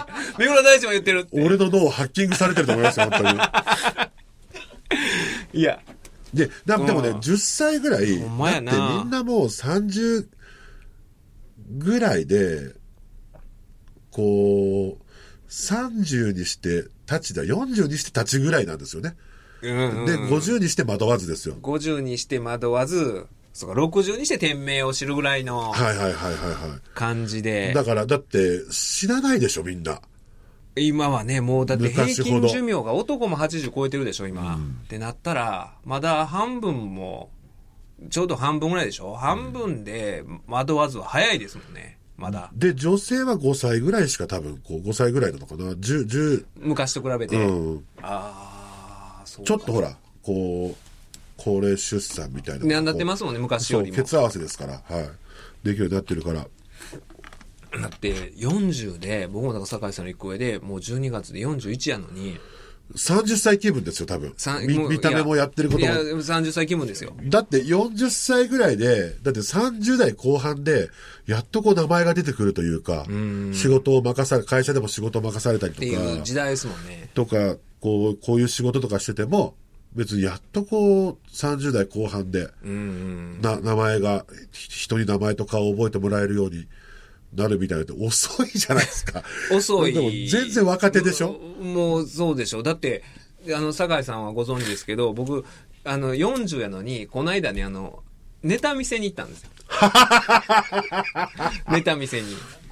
あの、滑らない話の。あ、滑らない話の。もうその話できるんですかいや、もう、あ、ダメやったら、別にいいですよね。いいんじゃないいいんじゃないですかね出るんやったら多分ダメやるでしょ。お、あの、滑らない話のオーディションに落ちたんですよ。ある人からお声かけいただいて、滑らない話を、あのーいつやったかな。い先月ぐらいですかね。で、自分で準備して、で、いくつ、二つくらい、ね、ネタを用意して、その何日か前からね、KBS 行く時も御所通っていくんですけど、京都御苑の中歩きながら、へーネタ繰りながら歩いてて、うんでもそれでね、やっぱりあの、準備をしすぎたんです。自分の中で何回も練習したから、うん歩きながら練習したから、逆に、その、まあ、官邸でオーディションは、そのネタ見せあったんですけど、な、なんていうかね、で、結構ね、距離もあったんですよ、その、見てる演出家の人とかと。で、なんか、うん、その、あまりにもネタ繰りすぎたから、なんかちょっと、逆になんか変な、ネタっぽくなったというかね、あー滑らない話とかって普通に、ねこの前こんなことあってってまあ、居いう。酒屋とかでね、はで話し合うのに話してるような感じで話すわけですからだね。って僕はあの、その演出家の人に、すみださんものう演出家ってはっきり言ってますよね。 あ一の。人しかいないですからね落語をされてたんですかって言われたんですよ。うん。おあーまりにもなんか癖が強い。。落語教室には通ってたもんね そう、上方落語教室、中退が最終学歴なんはいはいで、繁盛亭のね。で、その、このポッドキャストでもだいぶ前に話した、阿波踊りの話をしたんですよ。はあの、巨人師匠と阪神師匠とと一緒について行って、阿波踊り行った時の話をして、で、その時のネタをしたんですけど、で、僕はまあその人に小憎たらしいのやつ小憎たらしいって、その言われたっていう阪神師匠が、まあ連長、岡田連長っていううんそこにいた、あの、有名連の、悠久連の連長のモノマネをしてて、最初そのモノマネが誰のモノマネかわからなかったんだけれども、控え室では。んで、えーその、なんていうか、なん、あれなんですか、その、まあ、決起集会みたいなのがあって、阿波踊りの。ほんで、そこで、あ岡田連長が現れて、うんああ、岡田連長のモノマネやってんやって分かって、ほんで、その後に阪神師匠が出てきて、また同じモノマネをしてっていうことを話したんですけど、その阪神師匠の演じる岡田連長のモノマネっていうのを2回ぐらいして、はいほんで、岡田連長が出てきて、岡田連長の岡田連長をやって、ほんで、岡田連長のモノマネする阪神師匠のお岡田連長をやったんですよ。そしたら、まあ、いいんだけど、あのー、隅田さんはなんて言われたかな、あのー、こねくりま、こねくり回すじゃないわ。こ、ちょっとこすりすぎだよねって言われたんあですら、その話とかをもう、何度もやりすぎてるってこといですや、ね。えっとこうねその部分も、あの、こすりすぎだよねって言われて、あうん、そこをちょっと、うん、別に、あの、ここ、あのね、よそでやるのはそれでもいいと思うんだけど、滑らないは、言ったら、あの、最短距離で、ーうん。うん、行かないとダメだから、ちょっと、すみれさん、こすりすぎだよね。って言われて、ほんで、それの反省を受けて、まだそのオーディションの結果がわからないうちに、あの、八千代ライブ出たじゃないですか。はで、受かった場合に備えて、その話をこすってないバージョンを、 新潟で試したんですよ、あれ。そしたら過去最高の出来でしたね。過去最高の出来でしたやよ。っぱりね、演出家の言う通りなんですよ。うんうんやっぱああいうプロの人が言うのは、やっぱり無駄が多かったんですよ。うんでそこを過省い去て。最高の出来だったと思う。ああののビデオを送るべきだと思う。登 録を。登録を。うん。やっぱりね、俺はそう松本さんに聞いてますよ、こうやって。いや、あの、ほんまにだからね、その時言われた時は、いや、これは、こんだけコストかな、面白さ伝わらんねん、とか思ってたんですけど、やっぱりね、こすりすぎ。ああ。こすりすぎでしたわ。うん。野鳥ライブでやりながら気づいたんですよ。うんあこすらん方がええなっていう。っていうのを生放送で試したにもかかわらず、うんまあダメやったんですけど、40でそんなことをしてるわけですよ。でも、矢野兵道の兵道さんだってね、40過ぎで多分出てきてますし、兵道さんで、あまあそんなこと30代やったと思いますけどそんなね。ことないかで出てきた時も。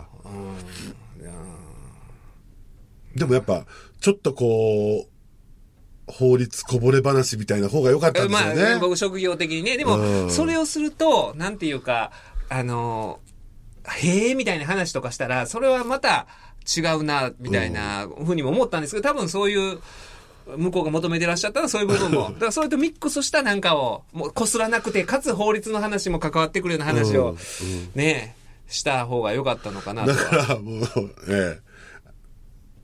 そうですね。で僕がいつかちょっと有名にはいなったら、僕が、こう、身体をかけた法律相談した話していいですよ、ほんと。あ、ああ、あれ。実際はだって、業務としては成立しないわけじゃないですか。うん。業務としては、業務って、僕業務契じゃな約くは、そこは契約は結んでないわけじゃないですかて、。そうですよね。秘密保持契約や。あの、ほんで本人が、はいその、そう、僕らの話、あの、何を話せないかって言ったら、やっぱりね、守秘義務あるから、はいまあ、びっくりするような話はいっぱいあるんですけど、それはやっぱりね、その、依頼者の方のお話とかをしたら絶対ダメなわけで、でもその、確かに昔、酒井さんに相談を受けたことを、はい酒井さんがええって言うとなんぼでもいいし、そうですよねほんで、あれは僕、委任契約受けてない、普通に友人として電話で答えた、はい友人として答えてくれって言ったら超法規的な提案をしてくれたわけじゃないですか。超法規的な提案が、でも、具体的な解決方法と してはベストな、でもこれじゃやめましょう。っていうようなこともね、あったりなかったり。いやすごいんですよ、だから、隅田先生って。法律を使わないんですよ、僕は。はいでもそれが大事なんですよ、実は法本律当的に。にはこうですが、実際は、まあそういうことありますそうなんですよ。まあ法律で言うたらそうやけど、で、それが人の心を掴む可能性があるん ですよ。得てして。得てして、そうなん法です律よっ。て超えるためにあるんですよね、ルールとかね。そうなんですよ。ルそそこをね、ちょっと分かっていただきたいなと。もう確かにそういうことをいろいろ考えながら、俺、確かに、あの、水道橋博士の芸人春秋も読みましたよ、そういえば。ゲラあを。ーゲラね、うんあのー、うん執筆者に送っていただいてましたけれども、僕まだね、ちょっと本になってから読もうかなとか思って、本で読みたいあな。れね、読まない方がいいですよ。そうでしょ読み止出しまら止なまくんなないでるしょ。すっごい面白ゲい。ラだけで、うんね、ススマホで読んだんですか俺は、あパソコンの、でま、MacBook のあ画面で、ちょうど1枚あ、全画面にするとすごい気持ちのいい、こうやって読んでます。ちょっと読みたいんですけどね。面白いですね。そう、だからその、仕事で、仕事というか、仕事関係で読まなあかん本が何冊かあって、まずそれを読んでからって思ってて、楽しみにはしてるんですけう。ど、うんーん、まあ、でもね、やっぱり、こすったらダメですよね、ほんまに。うんこすらない。あ今年、今年の た目標だそでもの、今年も終わりやけこど。こするが、どういう、正しく、こするっていうのは、その話を、はい。いろんなところで何度もするっていうのがなんとなくの、っていう意味もあるんですかね。こすってこすってっていう。だから、で読んでみ一つの一つの、フリートークの一つの、まあ、5分とかのネタの中で、こう、うん何度も同じで話をもねする同ってじこ繰とり返しが多いみたいな部分があったんですけど、それもね、ぼやっぱりねあの自分の反省としてあって、反省というか、やっぱ職業的に依頼者の人に説明するとき に、そのね、わかりやすくっていうのを心がけてて、大事なとこ何回も言うんですよ。何回も。あだからそういうところが、もう職業病みたいな形で、振らなあかんとか絶対振らなあかんみたいなんで、何回も言うて、こすりすぎって言われて、こすらんかった新潟では、過去最高の出来が、ーそうそうそうそうそう。 年々にはね今度、野鳥ライブでやってくださいよ、滑らない話 を。野鳥ライブで。フジテレビ系列がいいですかだだから、だからも、もっとダメなんじゃないですかね。勝手に、あ、そうか、逆に、勝手にやるのは。っていう。ああ、すべらない話ね。そうですいよね。やーなかなか。こそうですね。ふ、ふみやさんにはあこすらない。だそう。でも、え畠山さん、どんな話されるかはもう、大体どんな話されるか決まってるんですかざっくりと楠田さんの人生をいやあでもね、そのね、わ、そうなんです。あの、僕の人生をって、畠山くんは用意してくれてるらしいんですけど、あの、興味ないじゃないですか、ふみやさん。今ここで打ち合わせしませんかうん、ここで打ち合わせしましょうよ。そう。それがいいと思ここう。ここでもやってても大丈夫なんですかここで打ち合わせ、それをそのまま取って、富士、しゅあ、でも流せるじタイミングがちょっと遅れ、あれなのか。いや、別に、いこれはすぐ流しても大丈夫。打ち合わせ流した全ら然いい。ですよ。じゃあ椅子持ってきましょ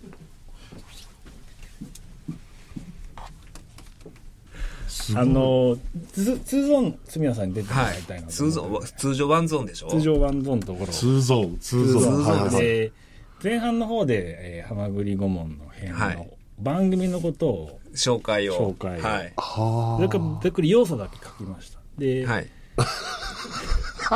いや、ふみやさん面白い面に白どんいな番組って振ってもらって、はい墨田さん発信で喋ってもらう。わかりました。はい。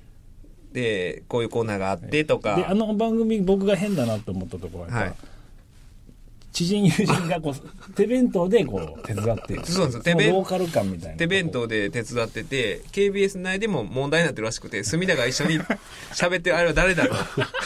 だってあの、ほとんど説明しない。だって同じ、同じ、同じ、同じビルの、同じ長屋の、同じ弁護士長屋にいるあそうそうそ、う弁護士とかねっ。ていうような話でね、香川照江さんはそうやし、NC ハマーなん て大学の友達でしかないですからね。でも、あの、放送作家やってたんですよ、昔。先週ひどかったですよ。柳田コーチと初めて聞きま した。柳田コーチに関して はもう、こんな普通の人なんだっていう、普通のおじさんでしたね。あでもね、KBS っていうのは、そうなんですよ。ももともと昔、新助さんがハイヤング京都やってる時に、土建屋義行っていうお友達をね、連れてきてて、もうその人はほんで特権や吉行。最終的にタレントになってたんですよ。新助さんのとこの事務所で。ほうほうほうもう高校の時の友達を連れてきてて、それのオマージュではあるんですよ、 実は。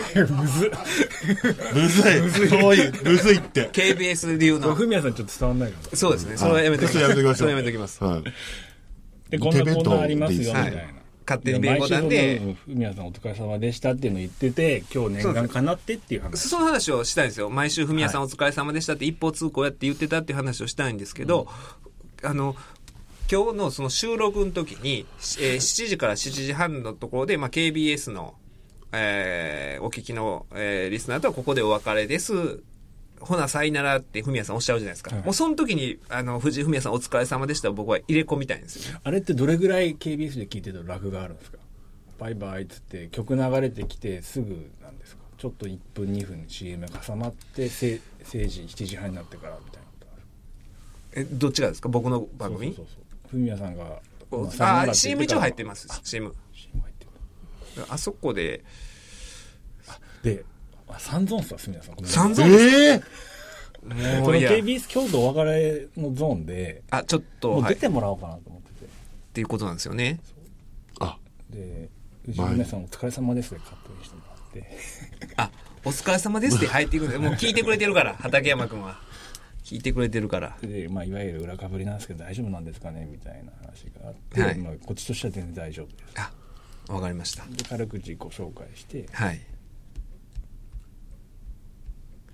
いや、だちょっ皆さんが KBS 京都で起きてる方とはこの時間でお別れですとはああ、あ。私が言っいいて、ほんで KBS の人とは別れてる、ほんでまた私が出てくるってことですよね。で曲紹介も杉野さんにお願いしてあの「I found the law」これ、いや、そう、あ何でしたはい I fought the law law」クラッシュ、はい、クラッシュ。用意しましたんではい。で KBS リスナーは同じ曲を立て続けに聴くことに聞くという。もうあ森山塾さんなんで、もう、心臓バクバクなりますよ。喜びますね喜びますよ、もう塾さんは。でさっきのお番組の話をして、はいちょっと間空くんですけどあお土産どこで渡しますかお土産、あーおお土産ね、あの、京都のお漬物と、すぐきの入ったお漬物と、えー日本酒ですね。京都の松本酒造っていう伏見のお酒を持ってきま した。一切ボケない であ。いやああ、まあ、ボケた方がいい、よかった。いや、それは、面白いん言わないですかいや、そんなんしないですよ。じ ゃあば大番組宮エリの内チでンチじゃンあシールみたいなやつ、そんなん、そ んなん。そんなんしなでいよ。塾時代の終わりのクッションの音またここで一部ネット局をリーグですけど、ここでちょっと渡してもらおうかなみたいな思ってたんですけあ、そうなんですかでも僕、あの、お会いした時に最初にもう、なんか、挨拶がてら渡そうかなと思ったんですけど、それはもう中で渡す。どっち、どっちでもいいですどよ。あでここなんか意外と何も話すことないあんそうでなあの収録でメールも呼び込んでないところなあんで、そうですか。なんか、なんかでも、き途中お会いしたら気づくと思いますが、いっぱい持ってるんで、なんか、なんか持ってるんで。ーでも、でもそこは向こうもエンターテイナーですか まあら。まあ、そら、なんかあるじゃんってそそそんな心配をしちゃダメですよねは。第一声で30年やってる人が、オーディションでこすりすぎって言われてる男が、ふみやさん先に言われたろみたいなこと、そんなこと言わなくて、うん。なんならもうこのマヌカハニーあげてもいいですよ。声。ボケで。いやなえんですーこれだから、まあ、ハニードロップ。喉にいい今日、僕が、すみやさんのために、こう、差し入れで持ってきた、喉をいたわってもらおうと思って、これ、アナウンサーをたくさん舐めてるというね。6粒1000円。 6粒1000円。はい。もう開けようとしてません、今。。それを、普段、酒井さんはいや、今日初めてです、今日初めてはい。いや、お、あの、流れ分かりました。はい、で続きではい。えー交通費出ませんよって、まあ、ふみやさん、はい 来た来たいって言ったから来たっていう。いや、まあ、ほいやほんまにそうなんですよ。交通費出てないのに、でも、交 交通費とか関係ないでしょ。ロマンでしょ。いや、でもなんか、それは、なんか仕事、前後にしょうもない仕事を入れた方がいいんじゃないですか、や っぱ。とかしがちじゃないですか。だから、あの、この、これもだから仕事じゃないじゃないですか。これもだから何も出てないですからね。うん。だから、酒井さんが一番に悪いなと思うんですけど 俺はアジャリ。リ鉢、アジャリ、なんでアジャリ餅あげないんです かえアジャリ餅は、スタッフの皆さん用にお持ちしてますよ。ふみやさんにはアジャリ餅あげないんですいかや、いや、ふみやさんはその中で、あの、ひそのうちの一つは、ふみやさんのアジャリ餅でもあると思いますよ、そあら。ーで、あ、えアジャリ餅だけかよ、みたいなふうに思わせておいて、松本酒造の日本 酒と、い伊勢屋の、伊勢屋の京漬 物。畠山さん的にそのお土産何点ですか本当もう、それは厳しい意見ですよ。そのラジオのスタッフとして。まあ、コンテンツ的に。 40。あのね、そこでね、なんか、あのーい やそれで、それあの、僕も酒井さんと一緒で、あのーちゃ、ちゃんとした家で育ってるんで、なんかそういうとこちゃんとしちゃうんですよ。お土産とか。あの、うん。うちのおかんもそういうのね、よく言うんですよ。ううち、うちはタオルとかで文句言ってたりしよるんですよ、なんか。ほんで、それで、それで親戚関係があ気まずなったりとかしてね、もうおかん言うなと。そんな姪っ子のなんかの出産祝いのうち祝いの文句言うなとか、結婚式の式辞のな、席辞のなんかのとか、よう言うよるんですよ。おかしいよ、順番おかしい思わへんから言うへんみたいな、もういいな、いうこと言うんですわ。うん、だからそういう家で育ってるんで、そんなね、お土産で、しかも目上の人に対する、ね呼んでいただいてる人のいやいやいや対するお土産をボケたいなんていうのは僕の中ではない、それは。そこは、そこは、そこはこすらない。そこはこすいらやなそいれ。それはこすりではない ですこすりではないそこはこすらない。本当に、大私丈夫は大。丈夫ですこすらない男であす。本当にあの喜んでくださると思いますほんまですか。はいお酒と漬物お酒と。いやーほんでほん、それぞれが、松本酒造のとこのね、あのーもう、わ私のし知り合いなわけですよ。で、ね、送っていただいて、で、その人も、まあ、文也さんが好きやと。で、墨田さん会うんやったらっていうことでね、送っていただいて。で、昨日、伊勢屋ですよ。そう、伊勢屋っていう漬けわかりました漬物屋さんは、うちのわかりました妻の、でちなみにちなみに畠山さんこの会話はラジオではすべきではないないいや、だから今、だからそれを今私なんですよ。そのね、うちの嫁うちの嫁さんの、ちあの、中学高校の先輩の実家なんです。祇園の、あの、ええとこでやったんですよ、あの、うん。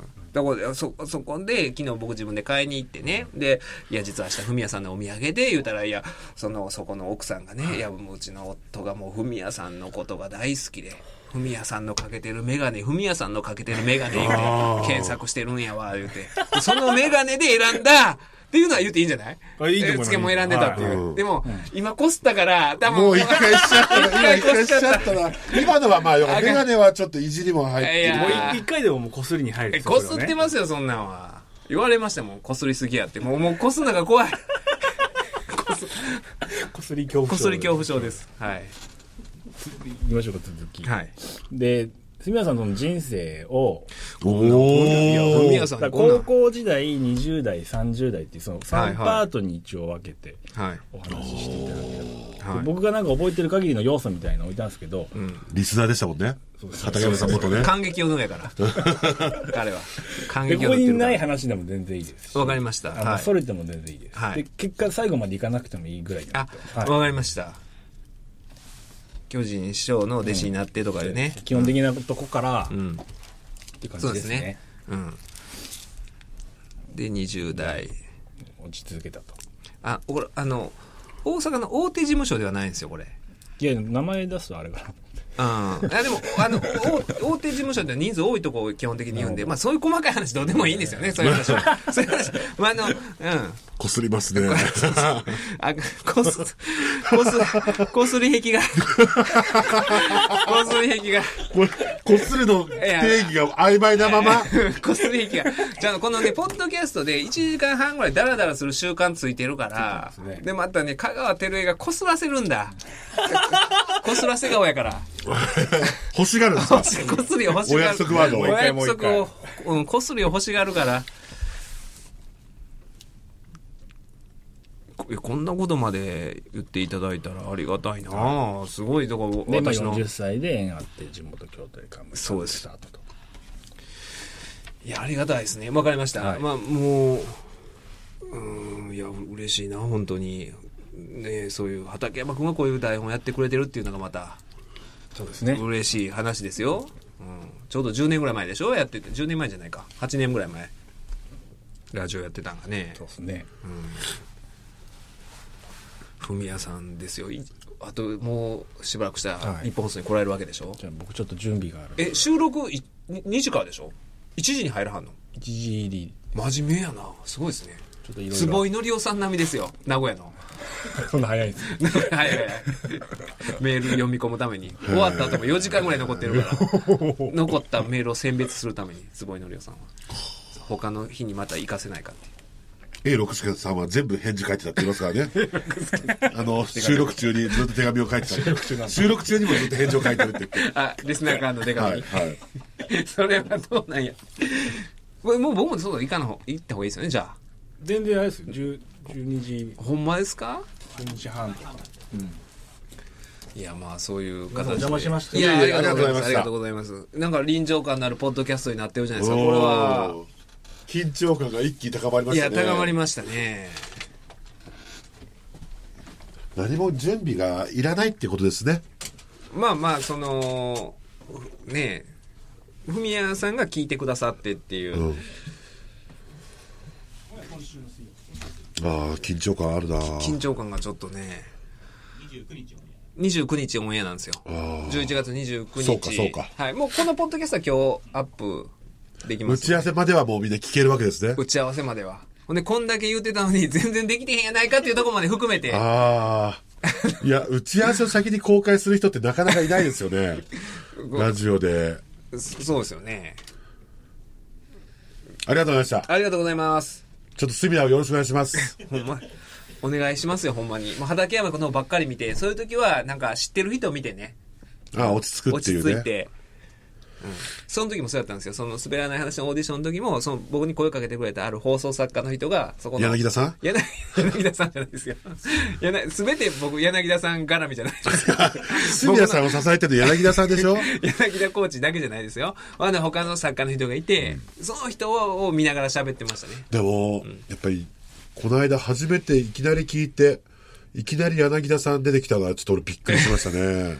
ああ、そうですか。生柳田さん、ああ、はい、はい。初めてでしたが、柳田さんの声を聞くのが初めてでしたから、そうですか。はい。ツイッターとかでのあの、絵文字を使ってる、漢字もあんなに絵文字使う人で悪い人いませんで すし、妙に絵文字使いますからね。は柳田さんとか、まあそういう人の、なんていうか、ご協力をいただいてね、香川照江先生もそうですし、うん柳田さんもそうですし、NC ハマーっていうね、司法書士の勉強してる受験生なんですよ。あ、そうなんですかほん。で、いつも、その、この間も、だから22日が生放送して、次の日、なんだ、勤労感謝の日か。で、だから飲みに行こうかって言ったら、明日、答案練習会があると。うん。